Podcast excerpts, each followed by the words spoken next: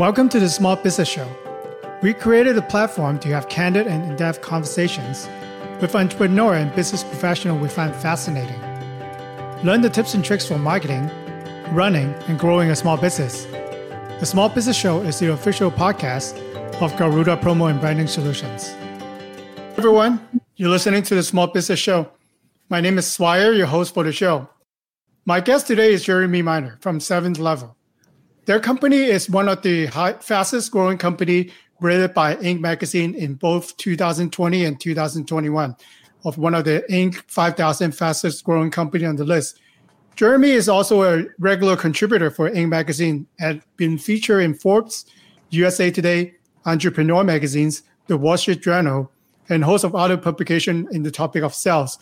You know I'm a salesperson. I definitely have a lot of questions for Jeremy today. How are you doing, Jeremy?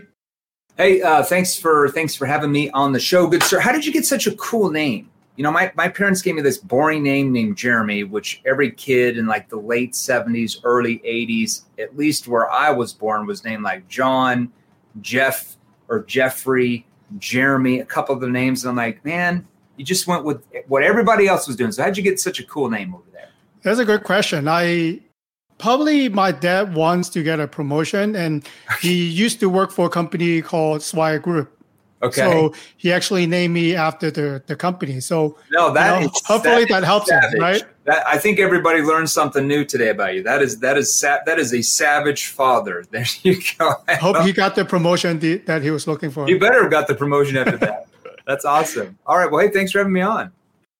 So for those those of us who didn't win the Powerball yesterday, Jeremy. What should we know about you and the sales process? What would you What would you like to know? Hone it in for me. I think, especially in today's competitive world, right? I think COVID has actually changed us a lot. You know, it used to be you go into your prospects, a line of business, you talk to them, but now depending on where you are, you're not able to do that. So I think after COVID, a lot of things have changed, and then sales is still competitive as it has been, if not more competitive. So how would you guide us, you know, regular salespeople to to tackle that? Well, I mean, there's a couple different questions there. So, I mean, how did COVID change selling? Some industries it did, some some it didn't. Right? It just depends on what you actually sell. But I think logistically, it was a good thing because it opened up several different industries that mainly could felt like they could only sell if they were in the office or they could only sell if they were in the prospect's home right uh, and i'll give you an example like we trained you know we train 158 different industries and there's there's two industries that when covid first happened they came to us and they were just freaking out like we're going to go under we're going to go out of business and that was the insurance industry and the car industry. Now, I'll, I'll kind of tell you a little story. So, insurance companies would come to us that we're training, and they're like, "Oh my gosh, like our salespeople don't know what to do. They can only close if they're in the home. Like this is not going to work. And so we taught them specifically just starting to do it virtually, having a phone call, having a qualifying conversation, booking them to a second appointment, okay, with one of their reps. And virtually, it changed everything for them because logistically, what they were doing before is they're having to drive 20 minutes here to this appointment and maybe that appointment went over by 10 minutes and they had to drive 15 minutes across town and maybe that appointment wasn't there so they're sitting around doing nothing for an hour. Then they drove over here to this side of the town and they might see three or four people in a day if they were lucky okay? But now when we got them on zoom they were scheduling appointments every 45 minutes back to back to back to back to back. So they were seeing 9 10 sometimes even more leads per day. And their sales, I mean, they, I think they went up like 300 some percent wow. during COVID. Now, part of that was they just acquired more advanced skills. They learned how to sell a lot more effectively, like what they were saying and asking when they brought us on. But part of that as well was they were seeing more prospects. Okay. So that was a big shift. And now they're probably, I'm assuming, never really going to go back, right? Once they figure that. Now, the car industry was the same. You know, we teach the actual, the largest, we train the largest used car dealership company in in uh, North America. It's up in Canada. It's called 401. It's not here in the states. It's up in Canada. It's called 401 Auto. Okay, they have like 40 some different dealerships, 45 dealerships or something. And obviously they were freaked out because Canada was much stricter than the United States in all those lockdowns. I mean, it was they just opened up what six, eight months ago, if that. And so the government basically said, like, hey, people can't even come in your store. Like you have to lock the doors, chain them up, And if people come into your store to buy a car, you could get arrested. So what's a car dealership going to do at that point, right? That's that's kind of puts everybody out of business. So most of the car dealerships couldn't adapt to that. They couldn't change, and so they went under, unfortunately. And actually, 401 actually bought many of those dealerships up. Okay, but the ones who were able to adapt, and we taught them how to actually get leads and call leads on the phone, and actually get them on Zoom. Okay, and actually sell them on Zoom, and then actually meet them at the dealership outside to authorize the paperwork and to pay and their sales went up over 180% over the next 12 months. Okay. So a lot of times, sometimes you just don't know what you don't know. You think you have to do it one way because you've never done anything else. You've never been forced to do it another way. And I think COVID opened up a lot of industries' eyes that maybe the way they thought was the only way they could do it, once they were once that was taken away and they're forced to do it a different way, actually ended up being a lot better. So I think that's one of the biggest changes because of COVID. That you you following me? Yeah, and uh, as I was doing the show, I talked to a lot of different people, and you know, a lot of people unfortunately got laid off during COVID, and a lot of them actually picked up on the side hustle during COVID. So they have the passion, right, for whatever product and services that they have. But then they didn't know they also, as an uh, entrepreneur, most likely you have to be in sales or conduct some type of sales opportunity. So before you know asking you what we should do, I want you to touch on what are some of the biggest mistakes that you see people who might have just started or been doing it years. Some of the mistakes that I think, seen. I mean, there's a lot of mistakes, but I think one of the biggest mistakes that most people don't even think about is when they be, when they get into a conversation, they don't know how to trigger the prospect to want to engage back okay? They come in they're they you know they come across very needy. They come across aggressive right? They come across really excited okay and attached and they don't understand the right questions to ask. They don't understand the right tone when they're asking the questions and because of that it actually triggers their prospects to go into what's called fight or flight mode Okay, now everybody's heard of fight or flight mode, but most people don't know that you, the salesperson entrepreneur, actually trigger that in a prospect's brain. And that's a long training about where that comes from. It's been around since the, the history of mankind, where our reptilian part of our brain, when there was a tiger walking around us, caused us to like put our flag up, right? Resistance, like uh, put our guard up. And now, because of all the advertising and all the selling that goes on pretty much 24 hours a day, we're constantly being sold to, right? And sometimes when I say that, people are like, oh no, Jeremy, I only I only have two or three people call me every week trying to sell me. And I'm like, no, no, no, no, no, no. I'm not that's not what I mean. Let me give you an example. When you wake up in the morning, besides going to the bathroom, what's the first thing that most people do? They pick up their phone, they start going through their social media, and they see what? Ads trying to sell them something. It starts from the moment we wake up. We walk into the kitchen, we start pouring some coffee, we turn on the TV, we see and hear what? Commercials trying to sell us something. We get in the car to drive to the office or drive to run errands. We turn on the radio. What do we hear? Radio ads trying to sell us something. In fact, we drive down the road. What do we see on the sides of the road? Billboards trying to sell us something. We get to lunch, we pick up our phone, we start looking at social media again. We notice our aunt or grandma is pitching her newest, greatest MLM opportunity. See, we are constantly being sold to 24 hours a day, seven days a week. And because of that new information age phenomenon. Okay, because it hasn't always been around, especially since social media and the power of the internet. That's changed the ball game. Your prospects have built up walls of resistance that every time they feel someone is trying to sell them something, they immediately put up this wall and they go into fight or flight mode and try to get rid of you. They say things like, "Oh, oh, we're not interested in that," or "Oh, we already used somebody for that," or "No, no, no, we're good. We don't, we don't need that." Or, oh, we just talked with somebody from your company a couple weeks ago about that. Or maybe they get on an inbound lead. Let's say depends on your industry. And they get on there and like, hey, uh, just enough with the questions like, how much is this going to cost me? And I'll tell you if I'm interested. That's because we're triggering fight or flight mode in their brain. Now, once you learn what we'll talk a little bit about today, it's called neuro emotional persuasion questions. It stands for NEPQ. And you learn from what we can show you how to come across in your conversations far more neutral more unbiased. Like you're not quite sure if you can even help yet, especially in the beginning of a conversation because you don't know anything. You come across more calm. You come across more, especially detached and you understand the right questions asked with the right tone, it triggers the prospect to become curious enough where they actually want to engage. They want to open up to you because they feel like they don't know why, but they feel like you might have something important for them. Okay. Now, do I mean when you get on a call, because when I say this, like you have to learn how to become detached from really the expectations of closing that deal and instead focus on whether or not you can help them. When I say that, people are like, well, it's not my goal to make a sale. That doesn't make any sense. Well, of course, that doesn't make any sense. On every single sales conversation you're in, your goal is to make that sale or if you're more of a complex selling environment, B2B, to move that to the next step in your sales process. Okay. But you have to keep that goal of you wanting to do that to yourself. You have to keep that internal because the moment the prospect feels you were only there to sell them is the moment they do what? They emotionally shut down. And any type of really good question that you have, they're just going to give you one or two or three word answer. They stay surface level, right? The whole conversation. And then at the end, well, I, I need some time to think about this. I need to time, I need to do more research. I need to talk with my spouse. You know, we need to keep looking around as a company and you get all these objections. There's a reason why, and it's not because of the prospect, it's because of how you're communicating to the prospect. See the difference?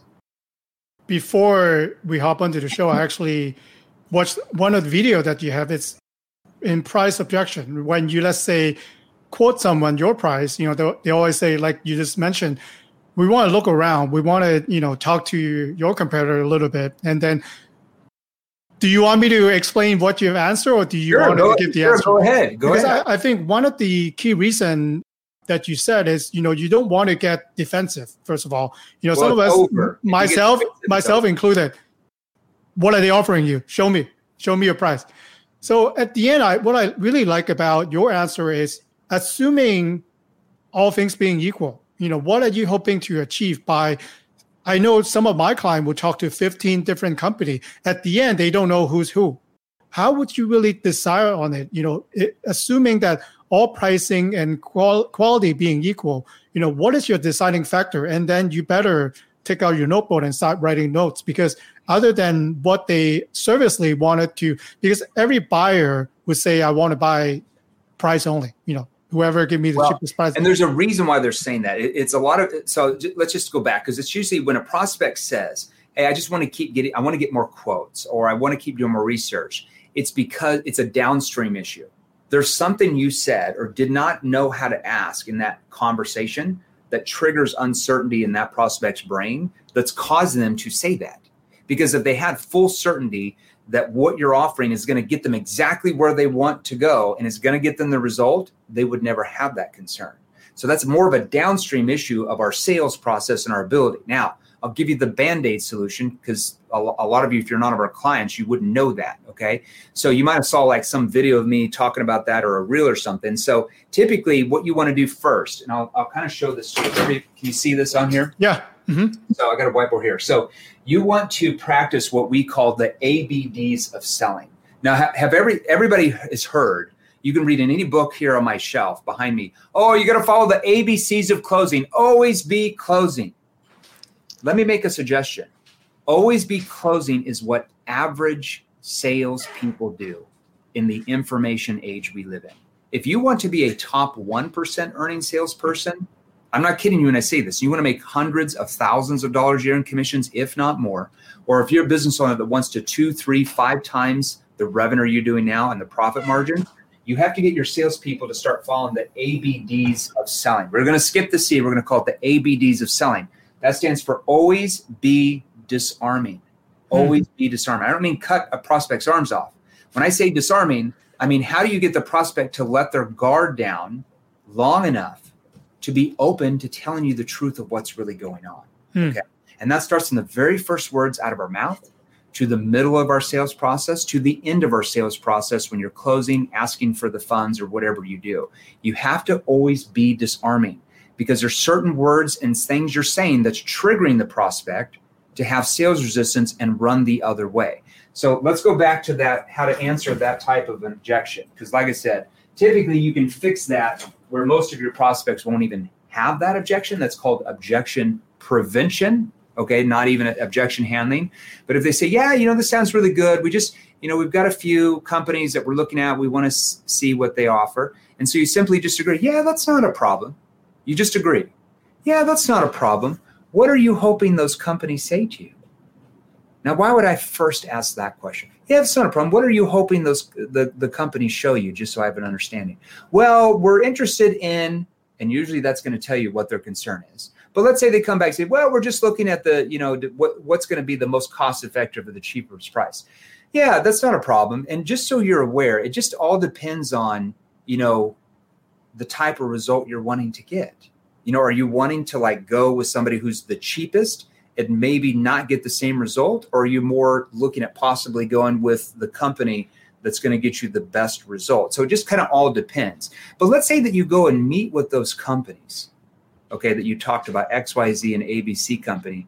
And after you meet with them, you know, it comes back that they can say the, the solve the same type of problems that you talked about with me, just like we can you find that they can they can solve you know solve the same problems fulfill the same needs and get you guys where you're wanting to go. And everything's pretty close including the price. At that point how would you then decide who to go with? Mm-hmm. whatever the prospect says at that point you better write that down because that right there is either a concern or something that is their hot button that you're going to focus on to close that deal right there. Because i can pretty much assure you 99.9% of other salespeople that are trying to win that account would not even know how to ask a question like that. They would just try to offer like a rebuttal, and then the prospect gets pissed and they get kicked out of the home or the office. So you're going to say, yeah, that's not a problem. Now, let's say that you go and, and meet with all those other companies and they all, you know, can solve the same problems and challenges that you mentioned to me, and everything's the same, including the price. At that point, who would you then how would you then decide who to go with? Well, at that point, it would come down to this. And whatever that is, is what you're going to focus on. Does that help? Yeah, I think especially my problem is, you know, I when after I ask the question, I need to shut up and hold my mouth and let them talk, right? So, yeah. you know, that's the the time you want to take notes and not say anything, right? You ask the right question and let them answer. Oh and a lot of times, like I said, nine out of 10 times, that is a downstream issue in a person's sales process because the salesperson doesn't know how to build a gap from where the prospect is. We call that their current situation or their current state compared to where they want to be. We call that their objective state. What is their future going to look like once all these newfound problems that your advanced questioning skill sets have actually helped them see they had that they didn't even know they had before they got in that conversation? That's called building a gap. And typically, the bigger the gap that is, because your questionability is far more advanced than the average salesperson, the less objections you get and the easier it is to sell to almost every prospect. Now, if you don't know how to build a gap, because you don't, your questioning's off, you don't know how to bridge from question to question to open them up where they don't feel like they're interrogated from your questionings, you don't understand verbal cues, verbal pauses, well, that gap starts to become much lower in the prospect's mind. And when that gap becomes lower, that's when you get a myriad of objections, and most of your prospects are not going to buy from you. It's all about creating the gap. You can't tell them because that's going to go in one ear out the other. Your questions allow them to see how big that gap looks. Mm-hmm. So we talked about preventing objection, you know, and also how to overcome them a little bit. So in your mind, which way is better? So I'm sure that you have tactic and strategy for both. And is it better to prevent them from happening or try to learn as much as we can to overcome them? Well, I think most people would say it's better to prevent them, right? So think about all the sales you've ever been in where it was just a laydown and they didn't really have any objections. So let me let me make sure I, I, I can tell everybody this one myth that is the most annoying myth I've ever heard on planet Earth because it goes against everything that makes rational, logical sense, especially from a behavioral science background. Like my background is behavioral science and human psychology in college. When sales trainers say, hey, you know, objections are good, the more objections they give you, the more interested they are in buying. Nothing could be further from the truth. Does that make any logical sense? Think about all the sales that you made where they didn't have any objections and it went really smooth and they bought. How does that make any sense that the more objections they have, the more likely they want to buy? Think about all the prospects that had tons of objections. How many of them closed? Not many. See, that is a magical myth. It sounds good. Hey, sounds good. Hey, you're getting lots of objections. That's a good thing. but there's no data to support that. In fact, the data shows quite the opposite. So you want to learn like when there's certain things that your prospect says to you that are red flags like is this going to cost any money? How much is this going to be? Or just little things like that that you know in your industry that if they say that during your sales conversation you know more than likely you're going to get some type of objection from that at the end. You want to ask certain questions and seed certain things that prevent that objection from happening at the end. Otherwise it's just going to happen at the end okay? Now once you learn NEPQ quite literally, our clients come to us from pretty much every industry. We train 158 industries at this point, and they say, wow, my objections have gone down by like 50, 60, 70%. Wow. Now, it doesn't mean they're never going to get an objection again. So you still have to know how to handle them. But once you learn NEPQ and you build that gap from where they are compared to where they want to be, the prospect starts to view you much differently. They start to view you as more of the expert, more of the trusted authority that's going to get them where they want to go. Whereas they view all the other salespeople that just ask surface level questions and go into their pitch as just another salesperson trying to sell them something. Okay. So that because of that, they view you far more with more trust. And now they become more open to telling you what their real concern is. Because I hate to tell everybody when a prospect says, Hey, this looks good. I just need some time to think it over. Think it over is not a real objection. Does anybody honestly think they go home or they go back to their office and they just sit there for three weeks straight thinking it over all the time, writing out the positives and negatives? Hell no. You know that's not true. Okay. There's some type of pros there's some type of concern or objection and they have in their mind. And they're not telling you that. They don't want to tell you that because they don't want you to try to overcome it. So they're just saying, I need to think about it. Okay. You have to get them to open up, disarm them enough to let their guard down to tell you what the real concern is. Do you want me to show you how to do that? Sure. Yeah, of course. Okay. So I'll give you an example. So the first thing, remember, first thing you have to do, disarm the prospect. Because if you can't disarm them, they're not going to open up to you and tell you what is really behind the concern. They just won't. They're just like, oh, I just need some time. I just, I don't, I sleep on these things. They'll just stay surface level with you. Okay. So if you don't know how to disarm them, you, you're not going to sell that much when people say that. Okay. So simply you want to you want to make sure that they feel like you're about to leave. So let's say you're in the office or if you're on Zoom or if you're on the phone. Okay, if you're on the door, it doesn't matter what you sell. B2C, B2B, it's all the same. You just agree with them. Hey Jeremy, this sounds really good. I just need some time to think it over. Yeah, that's not a problem. Uh, what's your time frame on getting back to me in the next day or two to see if I'd be available for you? Now, why would I why would I not try to overcome the objection right there? Because first of all, I have to disarm them. I have to get them to feel that they think I'm about to leave. Okay. Because if they think I'm about to leave, the, res- the sales pressure kind of goes out of the room. If I come back with some rebuttal, yeah, but you said that you need, why do you, what do you need to think about? Just triggers more sales resistance. Okay. To shut down emotionally even more. Uh, you know, I don't know. I could call you back later this week. Can't have that. That's too much waffling. Nobody's going to call you back like that. So you have to have a booked appointment. You said that, well, I'm not sure if I'd be randomly available like that with my schedule. Um, what I can do, if it helps you though, is if you have your calendar handy, I can pull up mine and have you book a specific time with me um, in the next few days. Um, that way, you don't have to chase me down and vice versa. Would that help you more? Now, notice what I just said there. First thing I said, what's your time frame on getting back to me to see if I'd be available for you? What does that imply in a prospect's mind when I say to see if I'd be available for you?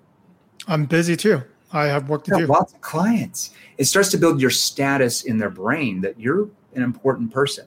You're not just like, okay, yeah, when can I call you? Saturday night at midnight? Okay, I'll be available.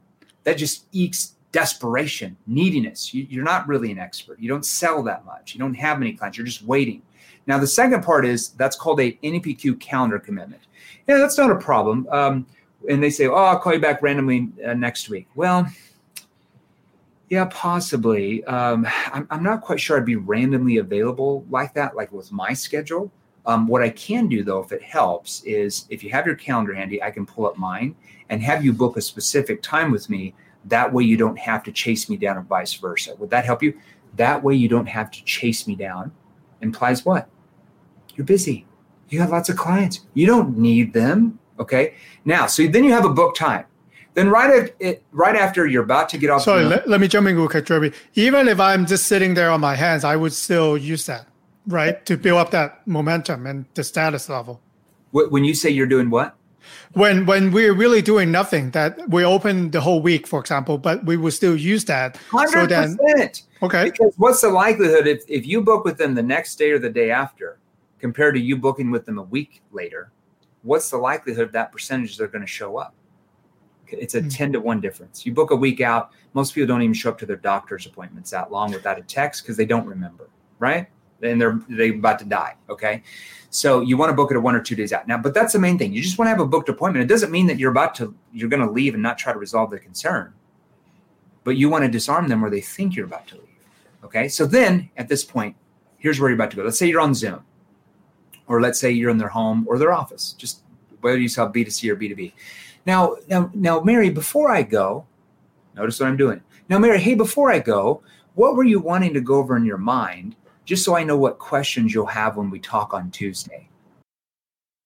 What did I just do there? Now, hey, before I go, so the thing I'm about to go, so they're more open because they think I'm about to go. Okay. Now, hey, before I go, what were you wanting to go over in your mind just so I know what questions you'll have when we talk on Monday? And whatever they say next is their real concern well, Jeremy, I'm just not quite sure it would work for this. Or, well, you know, it, it's not, I just need to see if I have the budget for this.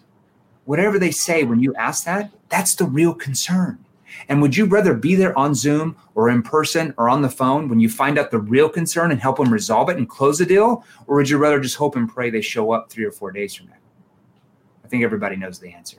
So hmm. that's how to get the real concern out of them rather than saying, What do you need to think about? Which is very blunt and what most salespeople would say, you just relanguage it. Yeah, what were you, uh, now before I go, what were you wanting to go over in your mind, just so I know what questions you'll have when we talk tomorrow? What were you wanting to go over in your mind is basically the same thing as what are you wanting to think it about? But it's reworded, it's language differently. See the difference there? Mm-hmm. Yeah, Jeremy, I think I skipped a point. I didn't you, you keep mentioning about the NP, NEPQ method. I sure. would you would you mind to elaborate a little bit on, on that? Yeah, and, and what I think probably what's the, the best thing for your your audience is to kind of go over like the three different eras of sales, okay, or selling, okay.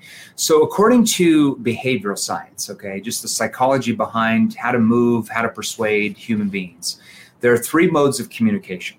And, and I would suggest you guys all write this down because once you understand the differences in persuasion and where you are now in your sales ability, even if you're doing good compared to where you could be, completely will change everything for you. Okay. So the first mode of communication is more known as era one type of sales. Now, I'm not going to give the scientific term because it would it wouldn't make sense to most people unless you had a behavioral science degree. Okay. But if I if I said the words boiler room selling to you, what would be the first image that pops up in your mind, Swire? If I said boiler room selling, like high pressure, very aggressive. Yeah. yeah, you think of the movies like Gordon Gekko, Wolf on Wall Street. Hey, I got a great opportunity for you, and then we push and we pressure and we talk about the features and benefits and of why they need to go with us, and we've got the best this and we got the best that. So, according to the data, we are the least persuasive when we tell people things like that. When we attempt to dominate them, when we attempt to posture them manipulate them or push them into doing something we want them to do. It's just like if you tell your spouse they really, really need to do something for you, and then you keep pushing and pressuring, what do they typically do back? Go away. They push back. Or they mm-hmm. or they go into flight mode and run the other way. Or they go into fight mode and they push you back. That's just human behavior 101. That's pretty basic. So here are a few examples of the least persuasive way to sell. Presenting. We've all been taught you have to have an amazing presentation, show them all the the slides for 60 to 90 minutes, show them your corporate office, your, your quality and service awards, your customer service awards. Here's all the clients we have. We have the best this, we have the best that. Which, by the way, doesn't every single salesperson or company you've ever met that's tried to sell you something say what? We're the number one company. We have the best mm-hmm. service. We have the best. How many salespeople do you know that come up and say, Yeah, our product is fifth best in the market? Nobody does. They all say they're the best. So when you make statements that every salesperson that's ever tried to sell them anything say, guess what happens in their mind? The prospect actually starts to trust you less, especially when you talk down about your competitors. Why? Because they're used to every salesperson who's ever tried to sell them a, a, everything from a vacuum cleaner to a car to a house to some cybersecurity software that says the exact same thing. Okay. So, according to the data, it's not very persuasive if your presentations are more than 10% of your entire sales process. And here's the problem the average earning salesperson in North America and pretty much the developed parts of the world presents a little bit over 50% of the time. You got to wow. hone that down and make it much more concise. Telling your story. Hey, to tell you this, nobody cares about your story when you're selling one to one. Whose story do they care about? Themselves. story, right? Seems logical. Given a sales pitch, we've all tend to have to give a great pitch according to the data. Very low on the persuasion poll, right? We got to be excited, right? You ever watch Shark Tank on CNBC? Yeah. You know, Daymond John, Mark Cuban, Barbara, Mr. Wonderful, all those guys. Uh, when the entrepreneurs come out, they're really excited. They start pitching.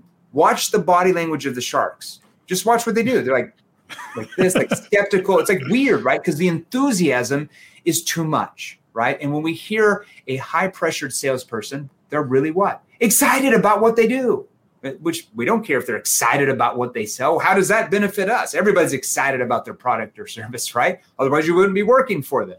And here's a big one assuming the sale. According to the data, very low on the persuasion poll, especially if you're in more of a complex sales environment, B2B which requires multiple calls and touches, or you're going to sell them other things. Okay. So if you think about it, how many salespeople were taught how to use those? It's, it's about 99%. Okay. That's the first one. Now, the second mode is more known as consultative selling, attitude. Most people have heard of that term, consultative. Uh, came out, we're, we're more persuasive when we have a discussion. Okay. Came out in the 80s, 70s, 80s with books like SPIN Selling. That, that was one of them. Neil Rackham, college professor, never sold anything, by the way but he taught that you needed to ask logical based questions to find the needs of the client. But here's the downfall when you only ask logical based questions, we call those surface level questions. What type of answers is your prospect going to give you in return? Surface level, logical based answers. And do human beings buy on logic or emotion? Emotion! Brain studies prove that 100%. There's no there's no debate in behavioral science about that. Okay, so when you when you use questions like, "So John, tell me two things that are keeping you awake at night," Or, Cindy, um, who besides you would be involved in this decision? These are surface level questions. Your prospects have heard them 3 billion times. Or, what are you looking for in a solution? Surface level. So, if you're trying to get to the decision maker, instead of saying who would, besides you would be involved in the decision, we want to relanguage that. We might say, Sally, can you walk me through your your company's decision making process when it comes to solving problems like this? And we're relating their decision making process back to what? Solving the problems that they just brought up on that call. That's how we'd reword that. Okay. So once again, you know, if we ask him at the beginning of a conversation, like, what sort of budget do you have set aside? Well, how would a prospect know what their budget should be when in the first couple minutes, they don't even know what their real problems are? Right? How many prospects do you talk to know all their problems? They don't. They might think they know. Like Steve Jobs says, most people don't know what they need. They do. That's true, right? Most of your prospects, when you first start talking to them, don't know what their real problems are. Or maybe they know they have a problem, but they don't really understand how bad the problem really is. Or maybe they don't understand what the consequences are if they don't do anything about solving that problem. Okay. So, how can we ask them what their budget is three minutes in the call when they don't even really know what their real problems are yet? Right? It doesn't make any sense. Okay. So, we have to move that for later. A lot of salespeople do that, and then they lose a lot of sales because they're not able to help the prospect see that they not only have one problem, but maybe they have two, three, or four, or five other problems they didn't realize they had. Okay. Now that's error two type of sentence. It's more persuasive than Wolf on Wall Street type of gunslinging, but you're trying to play the numbers game because you're bringing very little emotion out by simply asking logical based questions. Now, the third mode, this is where it gets interesting. According to the data, according to the science, we're the most persuasive when we allow others to persuade themselves. Hmm. That's called dialogue when we ask what are called neuro emotional persuasion questions. That stands for NEPQ.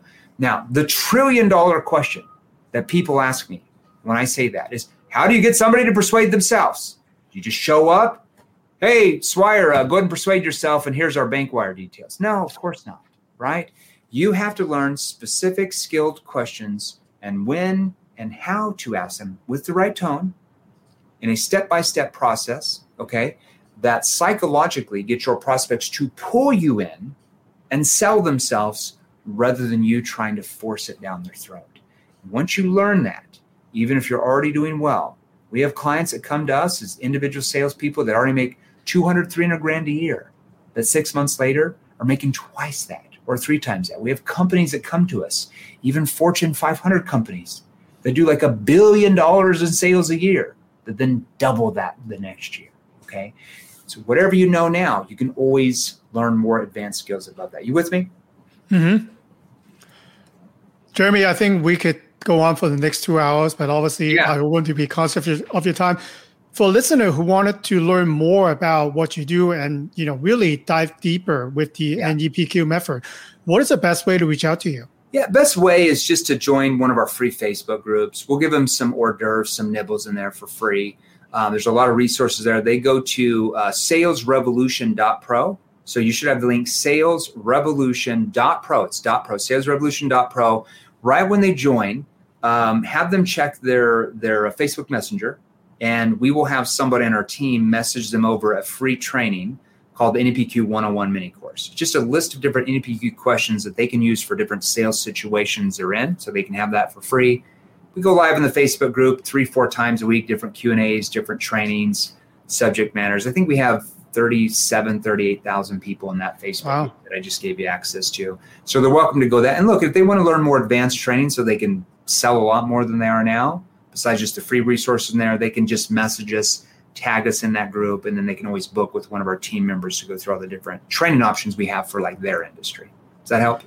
Yeah, thanks, Jeremy. I'll definitely include everything in the show notes, and you know, love learning more about sales. And you know, these are things that is is there, right? You know, there is little things that you change could could actually, like you said, double or triple your your income.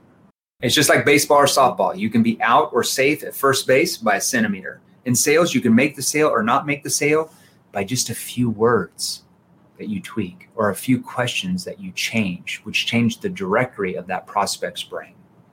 Easy. Thank you so much for coming on today. Thanks, Wire. I appreciate you having